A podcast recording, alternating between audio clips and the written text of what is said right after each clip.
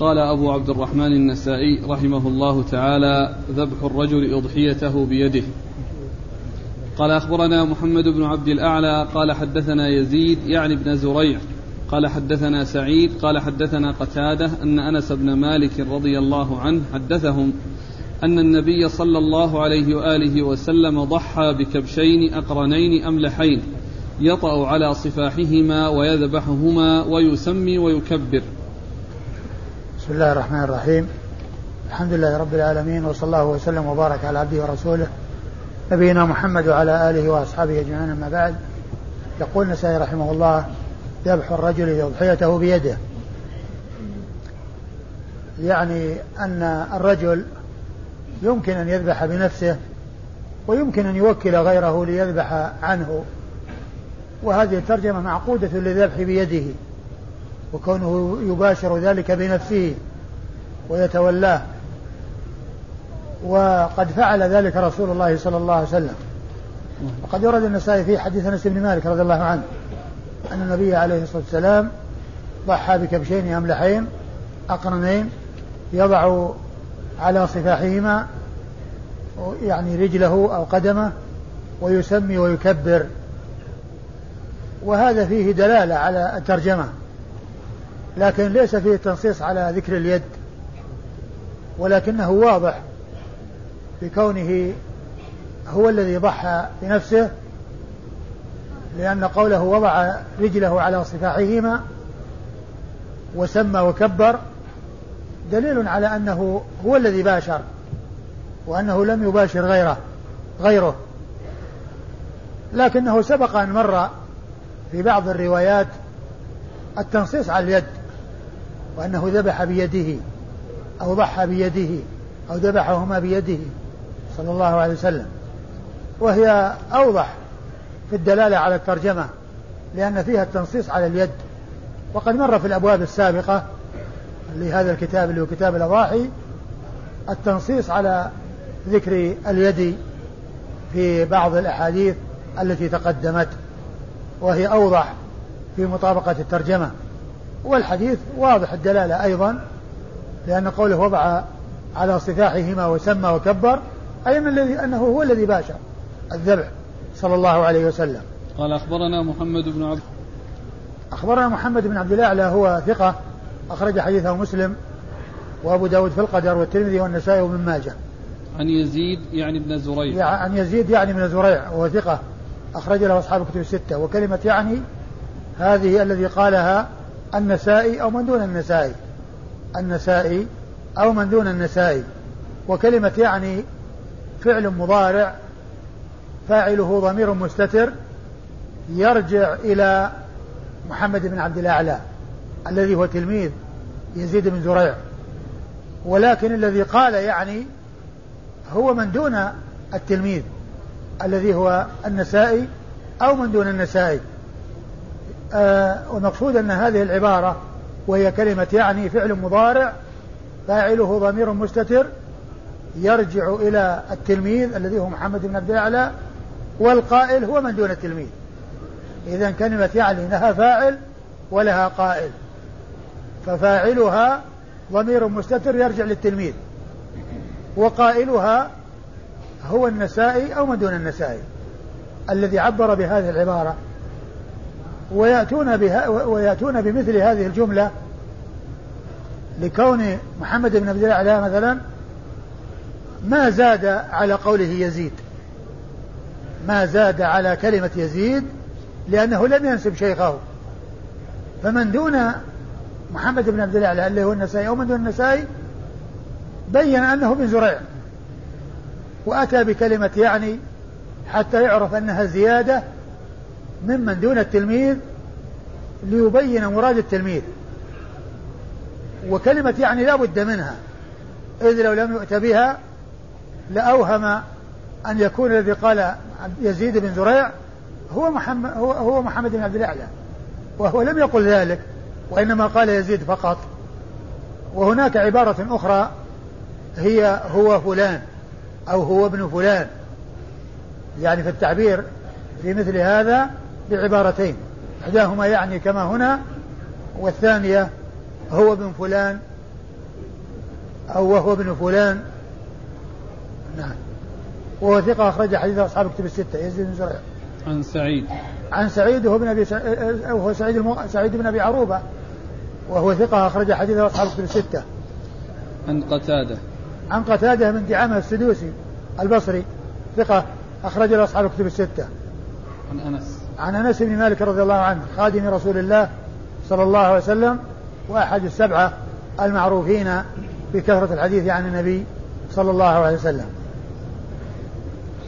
قال رحمه الله ذبح الرجل غير أضحيته قال أخبرنا محمد بن سلمة والحارث, والحارث بن مسكين قراءة عليه وأنا أسمع عن ابن القاسم قال حدثني مالك عن جعفر بن محمد عن أبيه عن جابر بن عبد الله رضي الله عنهما أن رسول الله صلى الله عليه وآله وسلم نحر بعض بدنه بيده ونحر بعضها غيره.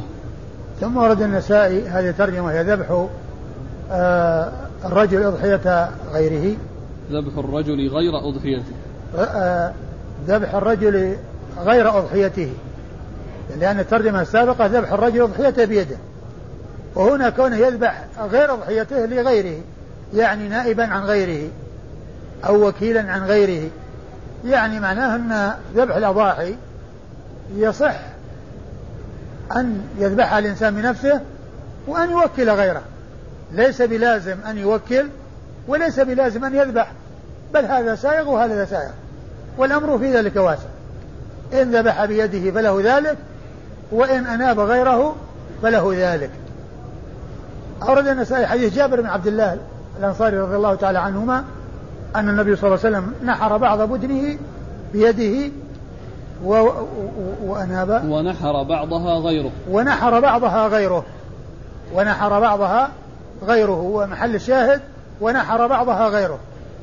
وقوله نحر يعني بعض بدنه بيده هذا دليل للترجمة السابقة. دليل للترجمة السابقة. والترجمة الأخيرة هذه محل الشاهد منها وذبح بعضها غيره. يعني أن الرجل ذبح غير أضحيته ذبح غير أضحيته ومعلوم أن النبي صلى الله عليه وسلم بدنة التي آه ذهب بها في حجة الوداع مئة.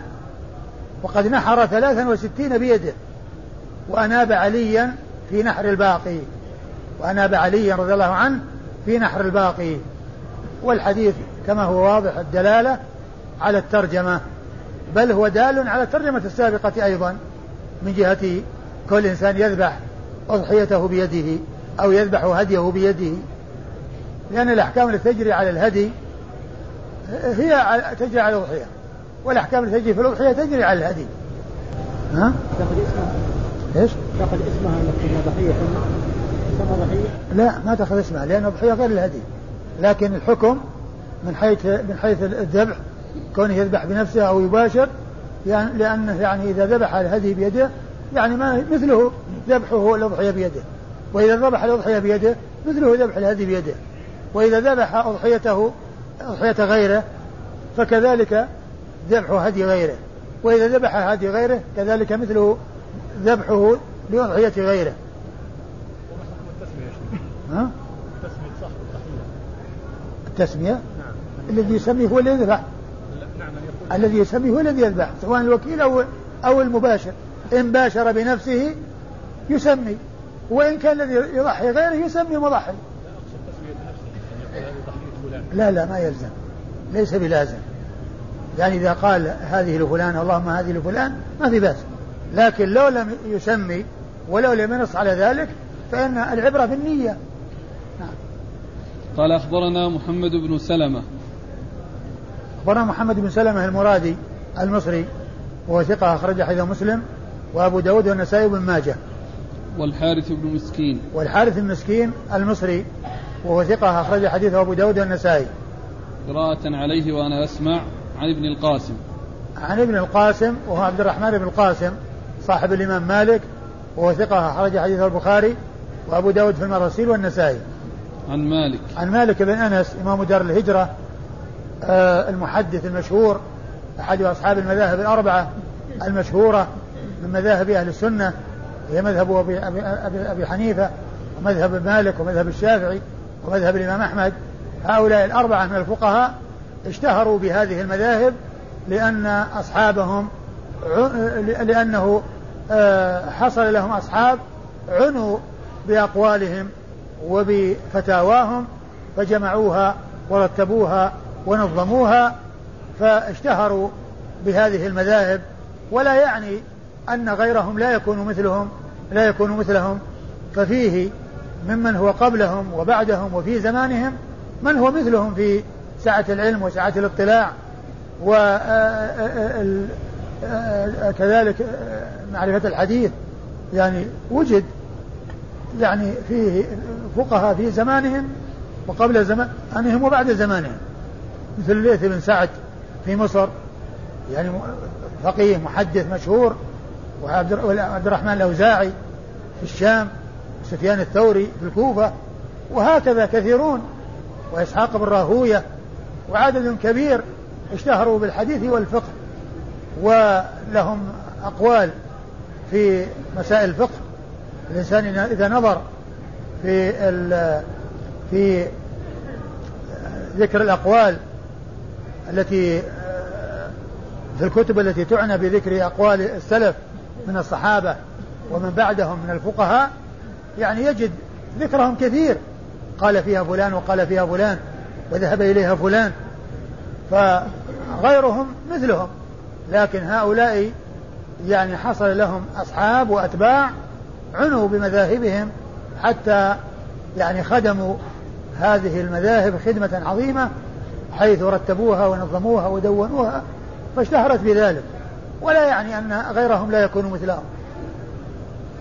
عن جعفر بن محمد. عن جعفر بن محمد ابن علي بن حسين وهو الملقب الصادق وهو صدوق أخرج حديثه البخاري في الأدب المفرد. الأدب المفرد ومسلم وأصحاب السنة الأربعة. عن أبيه محمد بن علي وهو الملقب الباقر وهو ثقة أخرج حديثه أصحاب الكتب الستة. عن جابر بن عبد الله الأنصاري صاحب رسول الله صلى الله عليه وسلم صحابي ابن صحابي وهو أحد السبعة المعروفين بكثرة الحديث عن النبي صلى الله عليه وسلم من أصحابه الكرام رضي الله تعالى عنهم وأرضاهم. قال رحمه الله نحر ما يذبح. قال أخبرنا قتيبة ومحمد بن عبد الله بن يزيد قال حدثنا سفيان عن هشام بن عروة عن فاطمة عن أسماء رضي الله عنها أنها قالت نحرنا فرسا على عهد على عهد رسول الله صلى الله عليه وآله وسلم فأكلناه. وقال قتيبة في حديثه فأكلنا لحمه خالفه عبدة بن سليمان. ثم ورد النسائي هذه الترجمة وهي نحر ما يذبح. من المعلوم أن بهيمة الأنعام منها ما يذبح باللبة وهي التي بين أصل اليدين وأصل الرقبة التي تكون بين أصل اليدين وأصل الرقبة. هذه يقال نحر يعني ذبح ذبح أو ذبحها من من نحرها. وفيه ذبح وهو يتعلق بفصل الرأس من الرقبة. فصل الرأس من الرقبة هذا قال له ذبح. وكون ذلك في المنطقة التي بين أصل الرجلين أصل اليدين وأصل الرقبة قال له نحر. فالإبل تنحر والبقر والغنم تذبح. يعني أن ذبحها يكون بالحلق الذي يفصل الرأس من الرقبة. ثم إنه إنما ينحر يجوز ذبحه وما يذبح يجوز نحره. بمعنى أن الإبل يمكن أن تذبح من الحلق بأن يفصل الرأس من الرقبة ويكون الذبح بذلك بدل النحر الذي يكون في اللبة. وكذلك بالنسبة للغنم يمكن أن تذبح من أصل الرقبة بين أصل الرقبة وأصل اليدين يعني الذي هو النحر. يعني تنحر بدل أن تذبح. وكذلك البقر أيضا مثلها بدل ما تذبح تنحر. في المنطقة التي بين أصل الرقبة وأصل, وأصل اليدين. أورد هذه الترجمة وقد سبق أن أورد مثلها. إلا أنه قال نحر ما يذبح وذبح ما ينحر. يعني جاب الاثنين. وأتى بالحديث هذا نفسه. حديث أسماء الذي فيه كونهم نحروا فرسا وأكلوه. لأن الفرس مثل البقر. يعني يذبح من رقبته بين الرأس والرقبة. لكنها قالت نحرناه. يعني أنه من النحر الذي هو بين أصل اليدين وأصل الرقبة. إذا الفرس من حقه أن يذبح والأصل فيه أن يذبح ولكنه يجوز نحره. كما جاء في الحديث أنهم نحروا فرسا وأكلوا لحما. فهو يدل على نحر ما يذبح وكذلك عكسه ذبح ما ينحر. يعني مثله عكسه وهو أن يذبح ما ينحر لأن البعير يذبح من حلقه. وهو أن يقطع رأسه ويفصل من رقبته ويكون ذبحه يعني بذلك بدل نحره. والحديث يدل أيضا على يعني آه، أكل لحم الخيل وأنه حلال وأنه مما أحله الله عز وجل. لكن الخيل لا ينبغي أن تذبح لأنها تعد للجهاد في سبيل الله. وتهيأ للجهاد في سبيل الله لكن عند الحاجة ما في بس أكل لحمها حلال. ولو حصل انكسار أو حصل يعني شيء يعيبها أو حصل انخناق أو حصل تردي أو حصل شيء تذبح وتؤكل. تذبح وتؤكل. آه أيوه الإسناد. قال أخبرنا قتيبة. قتيبة بن سعيد بن جميل. بن طريف البغلاني وبغلان قرية من قرى بلخ وثقة أخرج له أصحاب كتب الستة. ومحمد بن عبد الله بن يزيد. ومحمد بن عبد الله بن يزيد المقري وهو المكي وهو ثقة أخرج حديثه النسائي وابن ماجه. عن سفيان. عن سفيان وهو بن عيينة المكي. سفيان بن عيينة المكي وهو ثقة أخرج له أصحاب الكتب الستة. عن هشام بن عروة. عن هشام بن عروة وهو ثقة أخرج له أصحاب الكتب الستة. عن فاطمة. عن فاطمة بنت المنذر ابن الزبير بن العوام وهي زوجته زوجة هشام بن عروة وهي ثقة أخرج لها أصحاب الكتب الستة. عن أسماء. عن أسماء بنت أبي بكر الصديق رضي الله تعالى عنها وهي وحديثها أخرجه أصحاب الكتب الستة.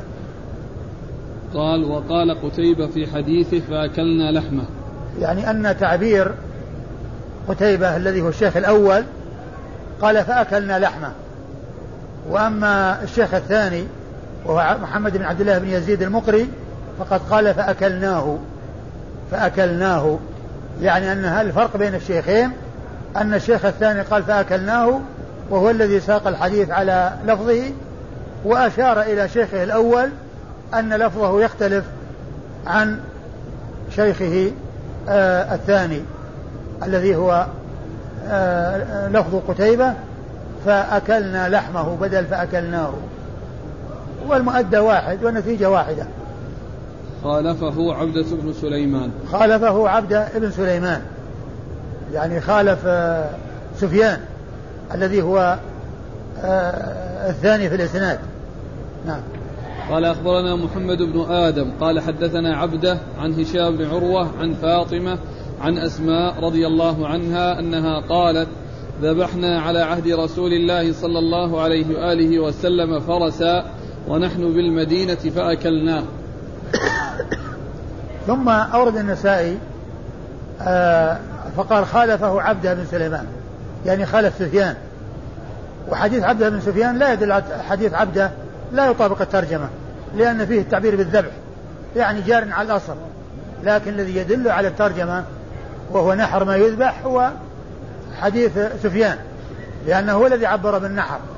وأما حديث آه وأما حديث عبده بن سليمان فالتعبير في به في الذبح فهو لا يدل على الترجمة. وهذا وجه المخالفة. وجه المخالفة بأن الأول اللي هو سفيان حديثه مطابق للترجمة لأن فيه النحر بدل الذبح.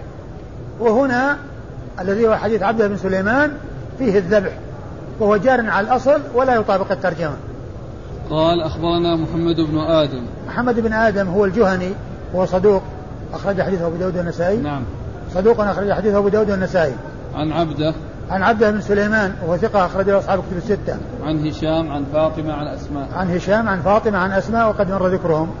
قال رحمه الله من ذبح لغير الله عز وجل قال أخبرنا قتيبة قال حدثنا يحيى وهو ابن زكريا بن أبي زائدة عن ابن عن ابن حيان. أي نعم عن ابن حيان بدل حبان عن ابن حيان يعني منصورا عن عامر بن واثلة رضي الله عنه أنه قال سأل رجل عليا رضي الله عنه هل كان رسول الله صلى الله عليه وآله وسلم يسر إليك بشيء دون الناس؟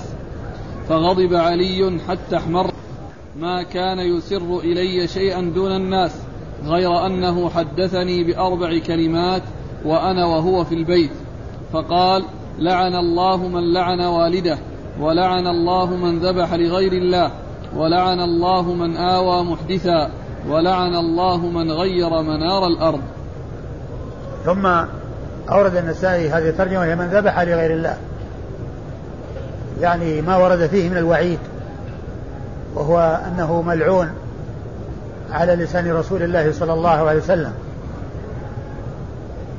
ففيه الوعيد الشديد وأن من فعل هذه الأربع ومنها الذبح لغير الله فهو ملعون بل إن الذبح لغير الله شرك بالله عز وجل لأن الأصل أو الواجب أن يفرد الله بجميع أنواع العبادة ومنها الذبح. لأن توحيد الألوهية توحيد الله تعالى بأفعال العباد. كالذبح والنذر والاستغاثة والاستعانة والتوكل والرغبة والرهبة والإنابة وما إلى ذلك. كل هذه يجب أن تصرف لله وإذا صرفت لغير الله كان شركا بالله عز وجل. كان شركا بالله عز وجل. أورد النسائي حديث علي بن أبي طالب رضي الله عنه. وهو أن إيش من واثلة؟ عمرو؟ عامر بن واثلة. عامر؟ عامر بن واثلة يقول سأل رجل عليا. عن عامر بن واثلة؟ نعم. عامر بن واثلة سأل آه قال سأل رجل عليا هل هل كان رسول الله يسر إليك بشيء دون الناس؟ يعني يخبرك بشيء من الوحي يميزك به على غيرك فغضب. لهذا الكلام. وقال ونفى أن يكون ولكنه أخبره أن النبي صلى الله عليه وسلم حدثه بحديث لم يكن في البيت غيره هو إياه. لأنه يعني معناه أنه كان يحدث بالحديث وعنده غيره. وهذا الحديث الذي حدث به حدثه وليس معه أحد. يعني كنت وأنا وهو أنا وهو في البيت. وليس هذا إصرار. ومن المعلوم أن الرسول كان يحدث الشخص الواحد ويحدث الجماعة. كان يحدث بالشخص الواحد ويحدث الجماعة. وليس هذا من الإصرار. ولكنه أخبر أنه حصل أن روى عن النبي صلى الله عليه وسلم حديثا ولم يكن عنده أحد لما كان يحدثه به. وليس هذا إصرار. وإنما هذا جري على عادة الرسول صلى الله عليه وسلم أنه في بعض الأحيان يحدث وعنده جماعة وفي بعض الأحيان يحدث الشخص الواحد. يحدث الشخص الواحد. ومن المعلوم أن هناك أحاديث غريبة ما جاءت إلا عن طريق صحابي واحد. أحاديث غريبة ما جاءت إلا عن طريق صحابي واحد. ما رواها غيره. مثل حديث إنما الباب النيات أول حديث في صحيح البخاري. ما جاء إلا عن طريق عمر. وما رواه غير عمر. وكذلك حديث آخر حديث البخاري كلمتان حبيبتان للرحمن خفيفتان على اللسان ثقيلتان في الميزان سبحان الله وبحمده سبحان الله العظيم هو أيضا حديث غريب ما رواه إلا أبو هريرة وما جاء إلا من طريق أبي هريرة فهو من غرائب الصحيح. الحاصل أنه أن هذا ليس من الإصرار وإنها وإنما هذا مما اتفق أنه سمعه منه وليس معه أحد. وهذا يجري كثيرا مع علي وغير علي. يجري مع علي وغير علي ولهذا الأحاديث الغريبة التي ما جاءت إلا من طريق صحابي واحد هي من هذا القبيل. يعني أنه سمع الحديث من رسول الله صلى الله عليه وسلم شخص واحد ما سمعه غيره.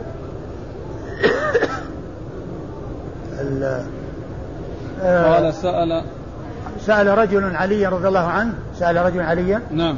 هل كان رسول الله صلى الله عليه وسلم يسر إليك بشيء دون الناس؟ فغضب علي حتى احمر وجهه. يعني هذا يعني آه، استنكار لهذا استنكار لهذا السؤال.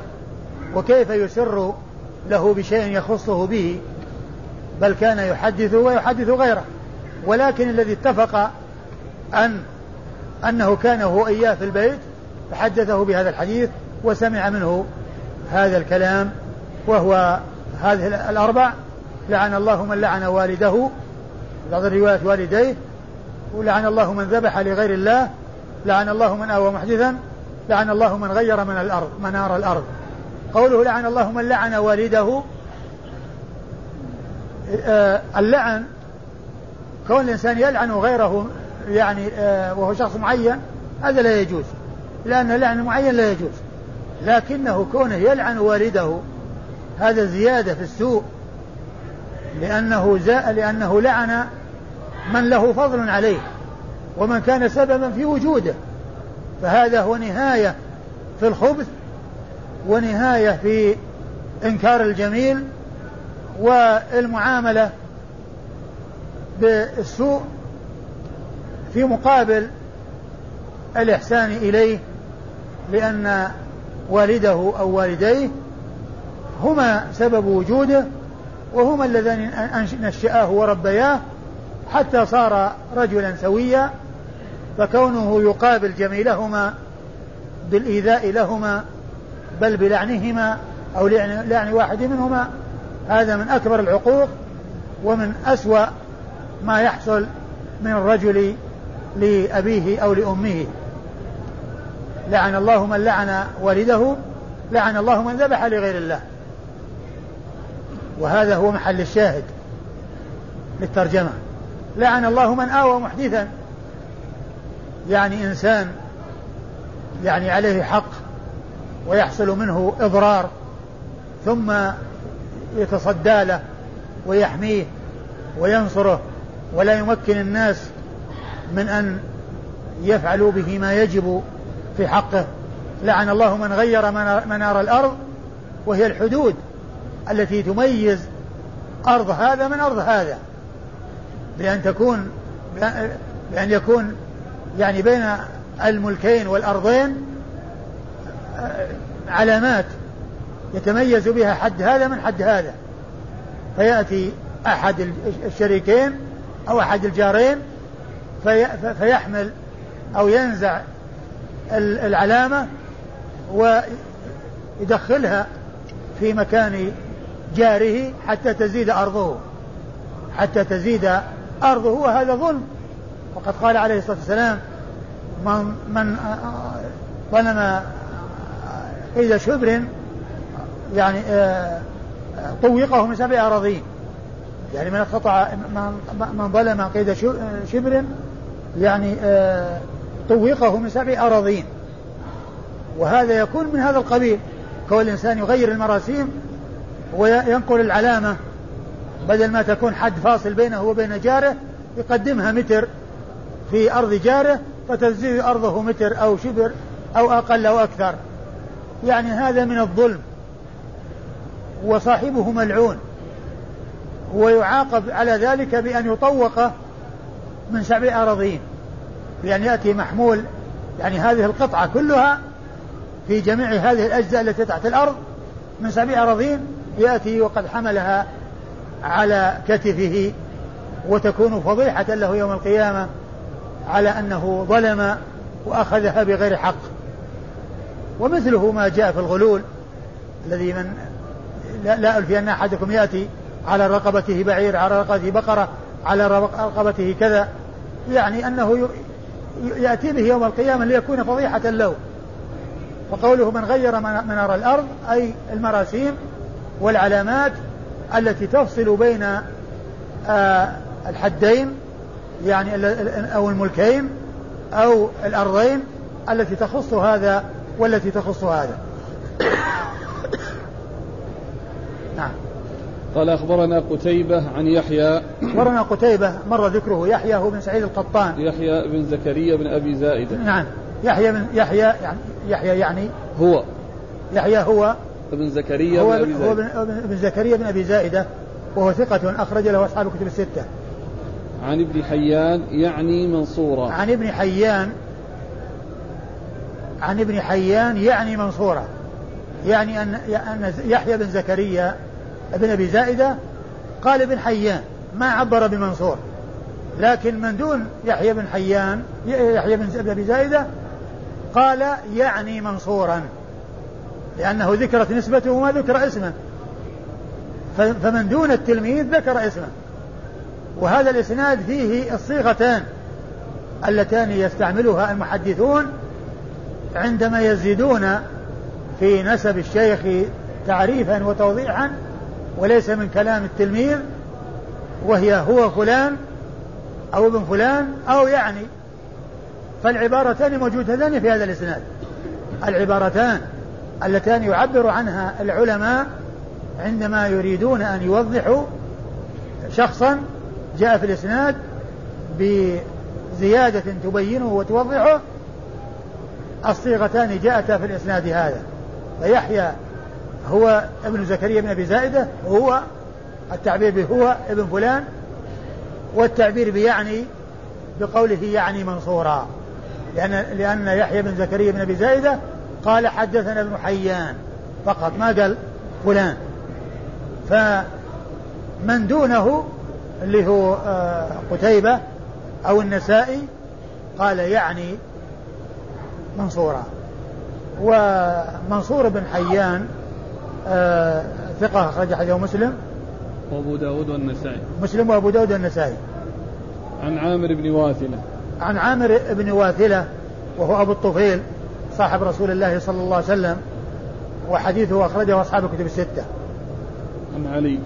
عن علي بن أبي طالب أمير المؤمنين ورابع الخلفاء الراشدين الهاديين المهديين أبو الحسنين رضي الله تعالى عنه وأرضاه وحديثه أخرجه أصحاب الكتب الستة.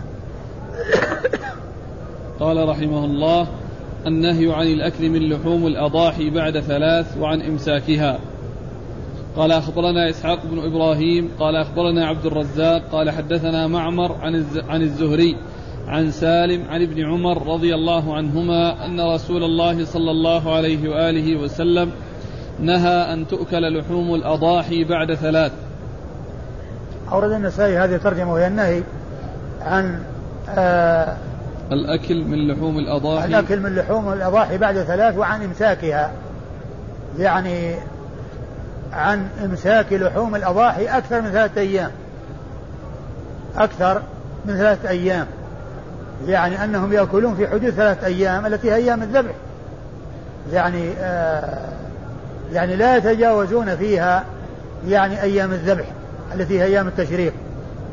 قد اختلف هل المقصود بالثلاث يعني من أول أيام الذبح أو أنها من وقت الذبح. بمعنى أنه لو ذبح في آخر أيام التشريق يحسب له ثلاث وراءها. أو أن المقصود أن أنهم يأكلون في أيام التشريق فقط وما زاد عن هذه المدة يتصدقون به. الترجمة معقودة للنهي عن ادخار لحوم الأضاحي والأكل منها فوق ثلاث وأنهم يمسكوها ويأكلون منها أياما عديدة. بل لا يتجاوزون الثلاثة أيام في أكلها. وكان هذا في أول الأمر. وكان له سبب. وهو ناس فقراء جاءوا إلى المدينة. فالرسول صلى الله عليه وسلم نهاهم أن يدخروا لحوم الأضاحي وأن يمسكوها فوق ثلاثة أيام. وذلك من أجل أن يعطوا هؤلاء الفقراء. لأنهم لو ادخروا أو لو كان هناك مجال للادخار يعني معناه الفقراء ما يحصلون شيء. لكن ما دام اللحم لا يؤكل أكثر من ثلاثة أيام معناه الفايض يعطونه الفقراء. هذا الفائض والزائد على حاجتهم لمدة ثلاثة أيام يعطونه لهؤلاء الفقراء الذين يقال لهم الدافة كما جاء في بعض الأحاديث يعني أنهم جاءوا يدفون يعني وفيهم ضعف فالرسول صلى الله عليه وسلم قال لا لا تدخروا. آه، أورد النسائي حديث من هو؟ ابن عمر. حديث عبد الله بن عمر رضي الله تعالى عنهما قال نهى. أن الرسول صلى الله عليه وسلم نهى أن تؤكل لحوم الأضاحي بعد ثلاث. نهى أن تؤكل لحوم الأضاحي بعد ثلاث. يعني أنها تؤكل في حدود ثلاثة أيام. ويتصدق بما زاد عن حاجة ثلاثة أيام. يتصدق بما زاد عن حاجة ثلاثة أيام.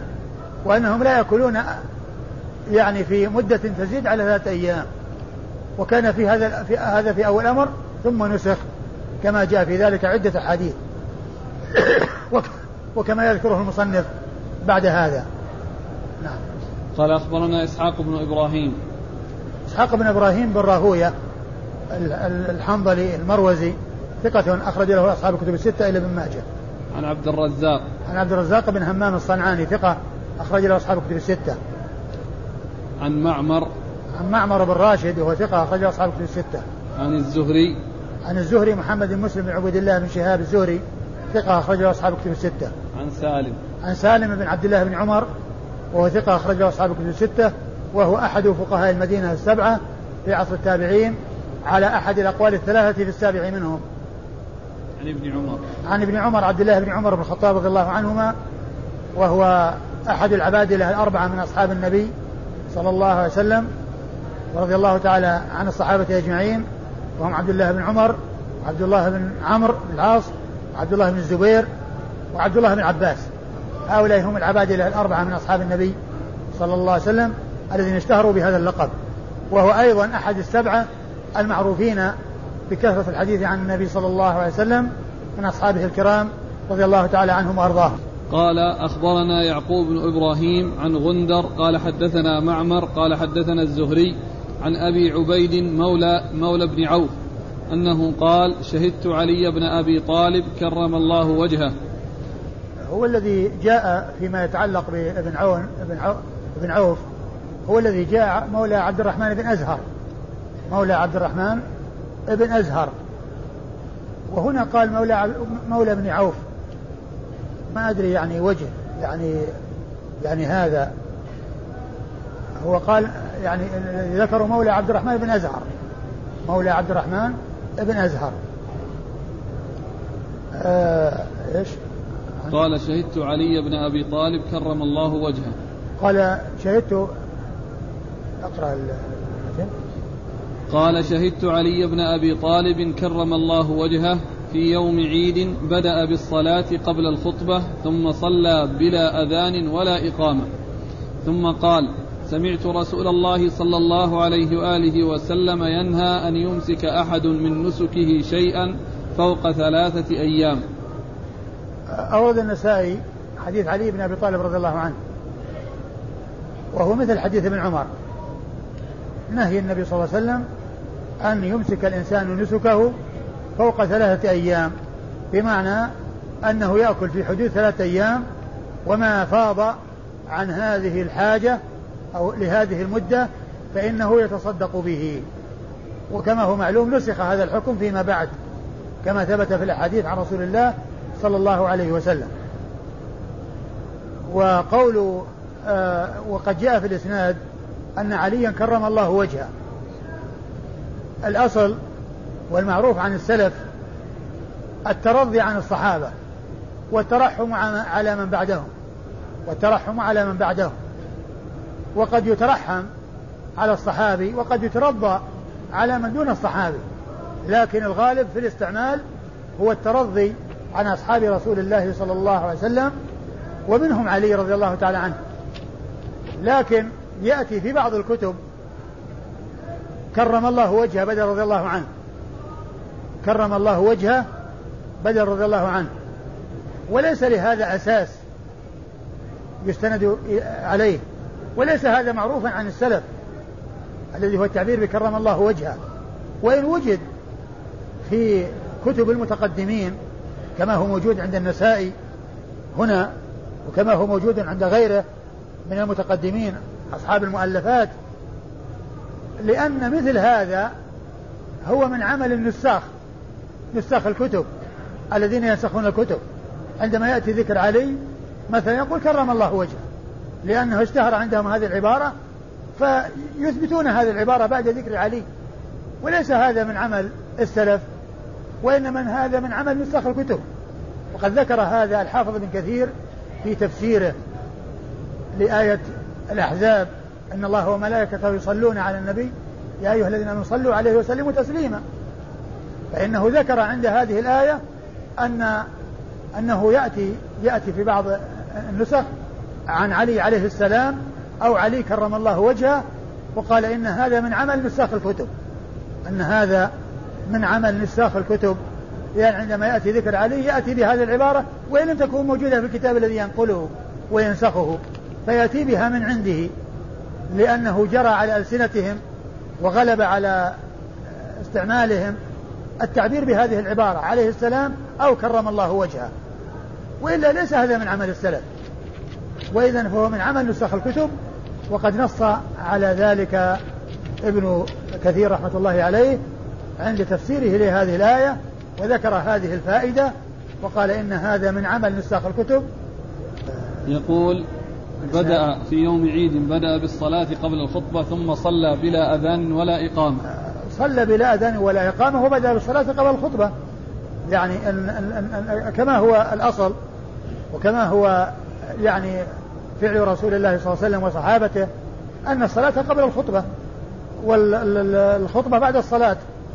يعني عكس الجمعة.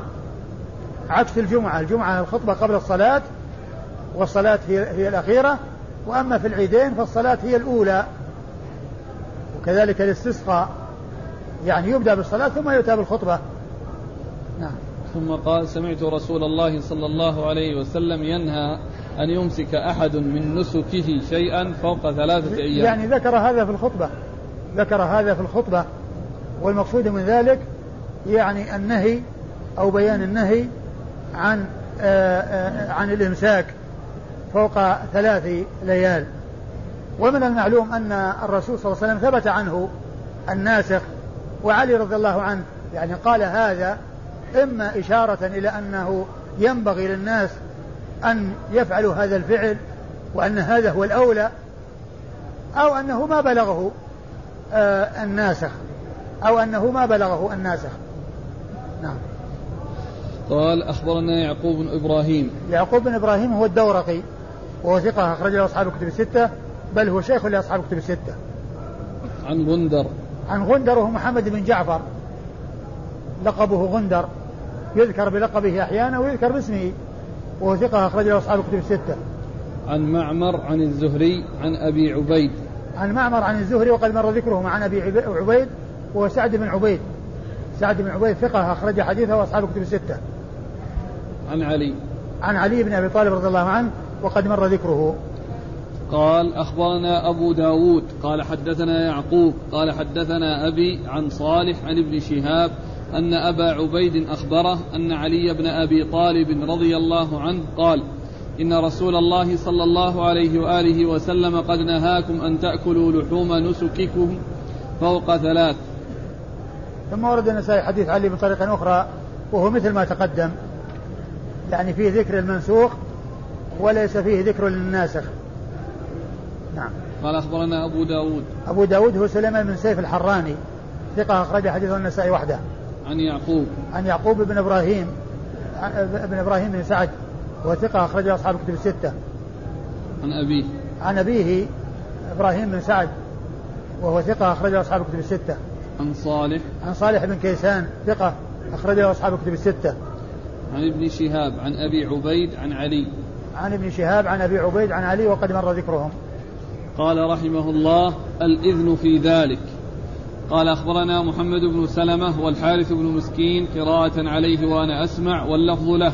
عن ابن القاسم قال حدثني مالك عن أبي الزبير عن جابر بن عبد الله رضي الله عنهما أنه أخبره أن رسول الله صلى الله عليه وآله وسلم نهى عن أكل لحوم الضحايا بعد ثلاث ثم قال كلوا وتزودوا وادخروا. ثم ورد النسائي هذه الترجمة وهي الإذن بذلك. يعني الإذن في الأكل بعد ثلاث.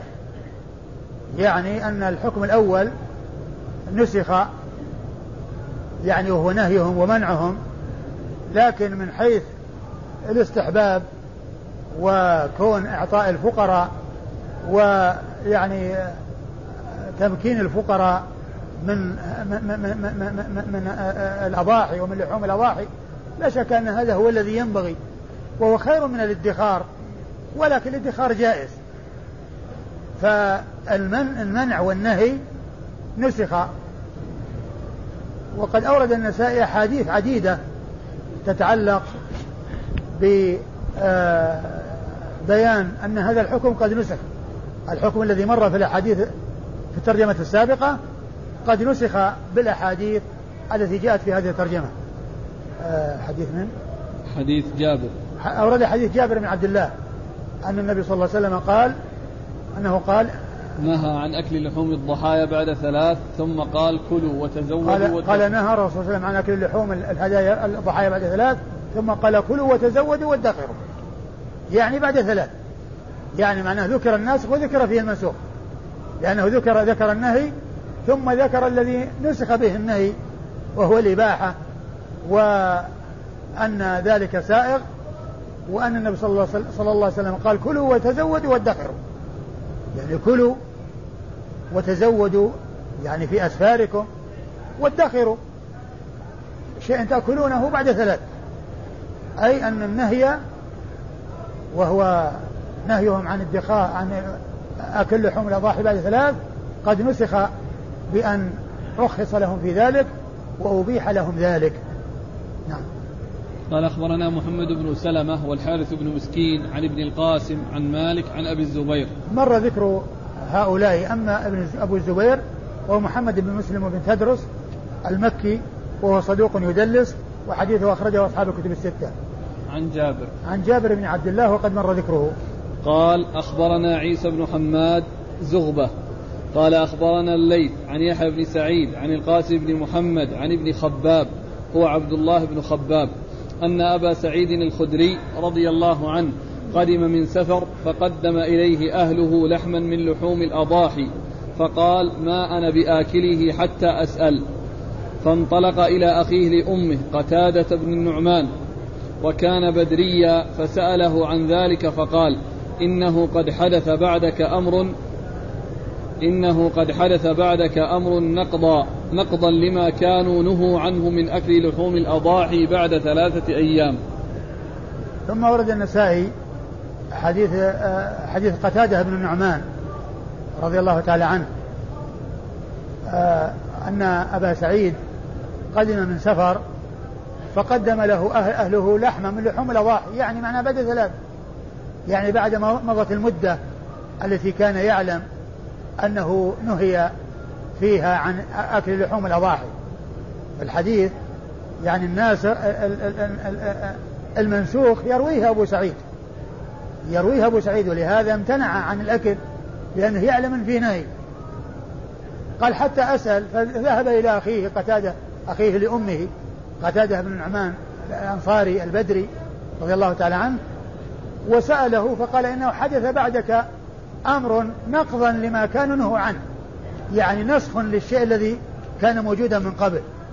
يعني الذي أنت تخبر والذي أنت تعلم قد نسخ. وحدث بعدك شيء نسخه. وهو أن النبي صلى الله عليه وسلم رخص في الأكل بعد ثلاث.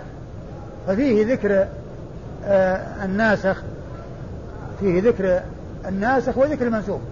المنسوخ في حديث أبي سعيد وكذلك أيضا في حديث قتادة لأن قوله نقضا لما نهوا عنه يعني معناه أن النهي معلوم لأبي سعيد ومعلوم لقتادة.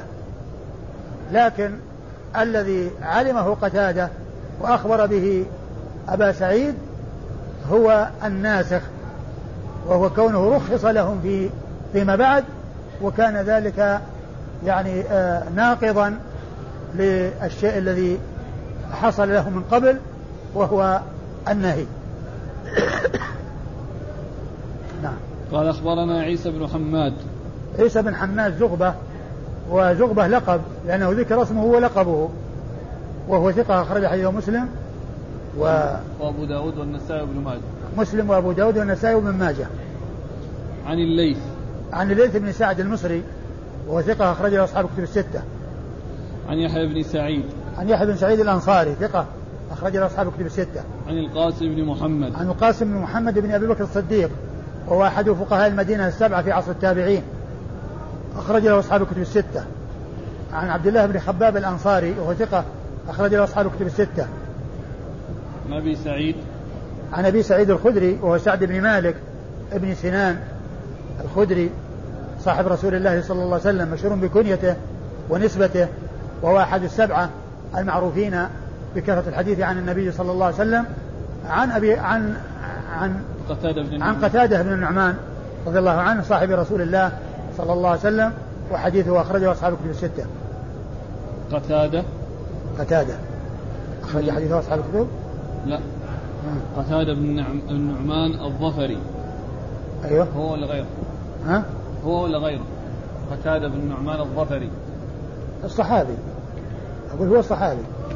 يعني بس ما خرج له. هو في قتادة بن نعمان اثنين؟ ما أدري قتادة لا فيه واحد. ها؟ واحد أخرج له البخاري والترمذي والنسائي بن ماجه. البخاري ومسلم؟ لا ما في مسلم البخاري والترمذي البخاري والترمذي؟ البخاري والترمذي والنسائي وابن ماجه. البخاري والترمذي والنسائي؟ يعني ما خرج له مسلم ولا أبو داود. قتادة بن النعمان. إيه؟ ما هو ها ما هو هذا صاحب ال لا في قتادة بن ملحان. ها؟ في قبله قتادة بن ملحان. لا بس هو الكلام على الصحابي. إيه كاتب كاتب البدري أخو أخو أبو سعيد لأمه ما أيهم؟ هذا صاحبنا. قتادة بن النعمان إيش؟ قتادة بن النعمان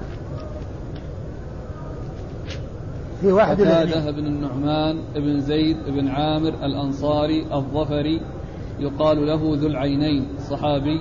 شهد بدرا وهو أخ وهو أخو أبو سعيد لأمه أيوه. مات سنة في غيره أيضا؟ ها؟ في غيره؟ لا قتادة بن النعمان قتادة بن النعمان لا لا أبد. ما فيه إلا هو. إلا هو. ها؟ ما في. ما فيه إلا هو. أخرج حديث البخاري والترمذي والنسائي وابن ماجه. قال له إيش؟ ذو العينين. ذو العينين؟ أي. ذو العينين؟ نعم. ذو العينين ولا ذو العين؟ لا العينين. ما هو بهذا صاحب ال صاحب ال صاحب العين التي ردها الرسول صلى الله عليه وسلم؟ مو بهذا؟ ما أدري. ها؟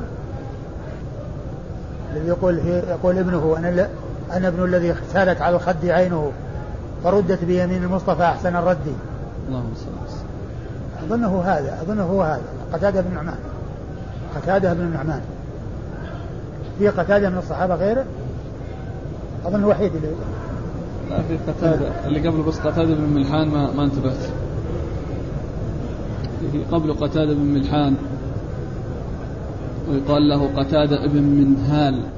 ويقال قدامة. وش طبقته؟ صحابي. صحابي. له حديث في الأيام البيض. إيه. هذا هو أظنه قتادة بن نعمان هذا هو صاحب العين. ولعله المقصود بصاحب العينين إشارة إلى هذه ال- المنقبة. التي هي كون يعني في بعض الغزوات يعني خرجت عينه وسالت على خده والرسول صلى الله عليه وسلم أخذها ورجعها إلى مكانها وعادت يعني كما كانت. أيوه قال أخبرنا عبيد الله بن سعيد قال حدثنا يحيى عن سعد بن إسحاق قال حدثتني زينب عن أبي سعيد الخدري رضي الله عنه أن رسول الله صلى الله عليه وآله وسلم نهى عن لحوم الأضاحي فوق ثلاثة أيام فقدم قتادة بن النعمان رضي الله عنه وكان أخا أبي سعيد لأمه وكان بدريا. فقدموا إليه فقال أليس قد نهى عنه رسول الله صلى الله عليه وآله وسلم؟ قال أبو سعيد إنه قد حدث فيه أمر. انتهى؟ لا لكن هكذا قال أبو سعيد آه. إنه قد حدث فيه أمر. أيوة. إن رسول الله صلى الله عليه وآله وسلم نهانا أن نأكله فوق ثلاثة أيام ثم رخص لنا. أمر. ثم وضح هذا الأمر. إنه حدث فيه أمر يعني حصل فيه شيء وهو فسره بقوله أن إن رسول الله صلى الله عليه وآله وسلم نهانا أن نأكله فوق ثلاثة أيام ثم رخص لنا أن نأكله وندخره. ثم ورد النسائي الحديث ولكنه يعني عكس الأول وأنه من مسند أبي سعيد لأن الذي يعني كان امتنع من الأكل قتادة. والأول يقول أبو قتادة أبو سعيد هو الذي امتنع من الأكل حتى ذهب لأخيه لأمه قتادة بن النعمان. وهنا قتادة بن النعمان هو الذي جاء وامتنع من الأكل وقال له أبو سعيد إنه حدث أمر يعني معناه أن المسألة عكس الذي جاء في الحديث السابق. لأنه يعني يصير في الأول هو مسند قتادة وهنا يكون من مسند أبي سعيد. وهنا يكون من مسند أبي سعيد يعني معناه الناسخ. ذكر الناسخ في الحديث الأول من مسند قتادة بن النعمان. وفي الحديث هذا يكون من مسند أبي سعيد. والحديث في البخاري هو من مسند قتادة يعني على ما جاء في الطريقة الأولى في الطريقة الأولى ولا أدري يعني وجه يعني هذا الاختلاف يعني بين هذا الحديث والذي قبله. لكن الأول هو الذي في البخاري. يعني أبو قتادة يروي عن أبو سعيد يروي عن أبي عن قتادة عن قتادة من النعمان. آه أيوه.